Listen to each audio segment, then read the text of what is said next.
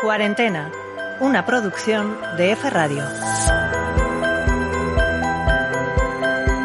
Saludos y bienvenidos a un nuevo episodio de Cuarentena, el espacio de conversación entre periodistas de la agencia F para hablar de la pandemia del coronavirus. En esta entrega están con nosotros el delegado de la agencia F en Berlín, en Alemania, Javier Alonso. Bienvenido. Hola, ¿qué tal? También está con nosotros desde París, en Francia, el compañero Ángel Calvo. Ángel, bienvenido. Hola, Pablo. Y hoy se estrena la delegación de Bruselas, lo hace con Laura Pérez Cejuela. Laura, ¿qué tal? Saludos. Hola, ¿qué tal? Bueno, pues vamos a comenzar contigo, Laura, eh, porque queremos hacer un eh, monográfico sobre la respuesta europea conjunta ante la crisis de la pandemia del coronavirus. Eh, cuéntanos qué decisiones adoptaron en el Consejo celebrado en el día de ayer, vía telemática. Pues ayer, a grandes rasgos, lo que se sentaron fueron las bases para un plan de reconstrucción económica en la Unión Europea una vez que pase esta pandemia.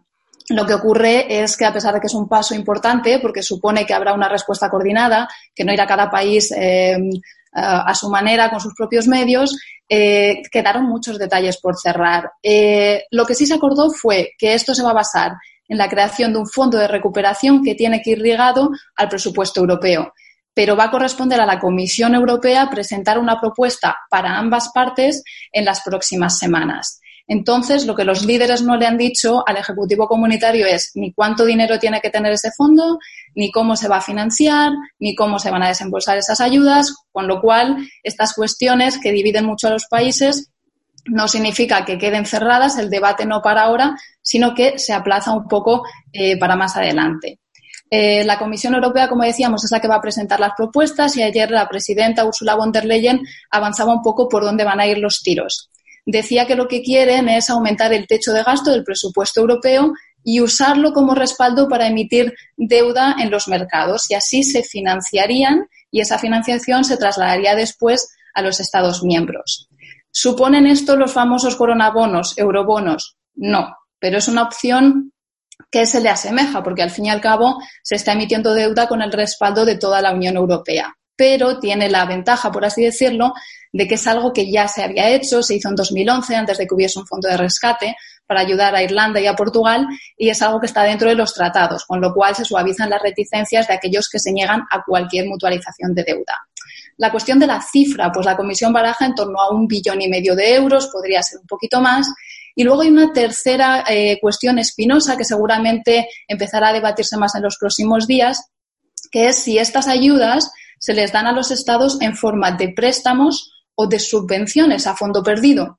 Eh, la diferencia es, dicen, por ejemplo, España, Italia o Francia, que son quienes reclaman que se haga con subvenciones a fondo perdido, que si lo que se da son préstamos, aumentaría el ratio de deuda con respecto al, PIB de los países que lo reciban, lo cual a la larga tiene consecuencias para su financiación.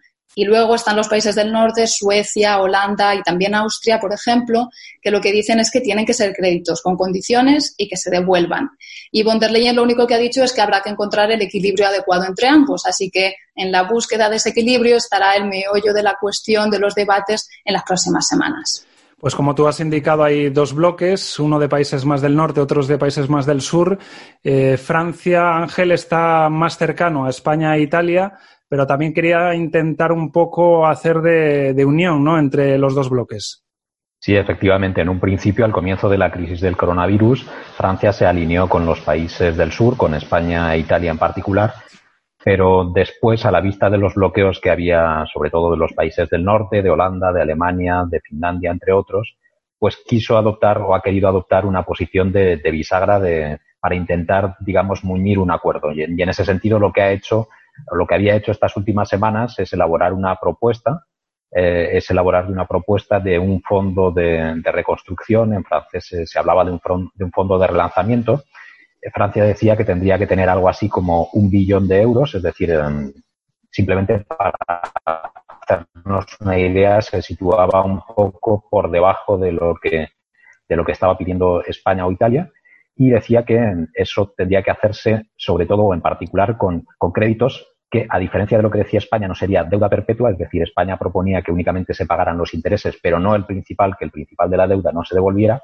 Francia lo que venía a decir es que habría que devolver ese préstamo, pero habría que devolverlo a largo plazo. Algo así como que se podría hacer en un plazo de 20 años. Es decir, en definitiva, que Francia quería adoptar una posición de, país bisagra y eh, supongo que en las próximas semanas va también por esa línea. En las discusiones de ayer sobre lo que estaba contando Laura, pues eh, decía precisamente que una parte importante de, ese fondo tendría que venir por la vía del presupuesto, por la vía de subvenciones, no todo por la vía de, deuda, porque el problema que hay precisamente es que si se emite deuda, pues eso aumenta la deuda pública, el paquete de la deuda pública. Aunque Francia al mismo tiempo también había tratado de salvar ese, ese escollo diciendo que este fondo de reconstrucción sí que tendría que ser un fondo de reconstrucción con deuda emitida por el conjunto de los países de la zona euro, no únicamente, no, digamos, no serían deudas nacionales. Y nos vamos ahora a Alemania. Javier, eh, el país germano está más eh, afín a los países del norte, pero ha ido flexibilizando ¿no? su, su posición. Sí, es cierto que la radical oposición de Alemania, junto con otros países como Holanda y Austria, a los llamados coronabonos, eh, era como un, eh, asunto de, poca discusión. en los últimos días lo que se ha podido ver es una cierta evolución en la que se ha apreciado que esa rigidez mm, no aceptando en ningún caso la idea de los, de los bonos la mutualización de la deuda, sí podía mm, eh, completarse con una visión diferente a cuál podía ser la participación, europea. Es decir, el presupuesto europeo mm, tiene margen o puede tener margen para eh, aportar fondos que puedan contestar a las reclamaciones de países como España, Francia o Italia. Ya ayer la, canciller Merkel, antes del Consejo Europeo, eh, dio pistas, dijo que el presupuesto era la herramienta en la que, había que, estar, la que había que utilizar, y ya después de la reunión eh, consideró que el fondo de reconstrucción es indispensable. Digamos, el lenguaje que es desde Berlín, sin eh, aceptar en absoluto la idea de los coronabonos, es decir, hay otros instrumentos, vamos a utilizarlos, por ahí se puede canalizar la ayuda que nos piden del sur. Y volvemos ahora a Bruselas, Laura, para que nos cuentes un poco el calendario, que se avecina a medio plazo, porque a corto lamentablemente creo que no va a haber solución y la verdad es que la situación requiere pues eh, de cuanto antes se adopten esas medidas, ¿no? Pues justamente ahora mismo la patata caliente está en manos de la Comisión Europea. Es ella la que tiene que venir con estas dos propuestas de fondo y de presupuesto para 2021 a 2027. Su intención es hacerlo en la segunda o tercera semana de mayo eh, con lo cual después de esto va a hacer falta por lo menos otra cumbre para dar luz verde. Se asume que seguramente tendrán que ser más reuniones y hay una cuestión añadida y es que la negociación del presupuesto comunitario plurianual, que siempre es complicada, se complica aún más con la crisis del coronavirus, no solo porque haya países que todavía recelan de engrosarlo a pesar de la crisis, sino porque podría requerir incluso una reunión presencial. Ahora mismo esto es imposible y no se sabe en qué momento será eh, posible hacerlo. Dependerá de cómo vaya el desconfinamiento.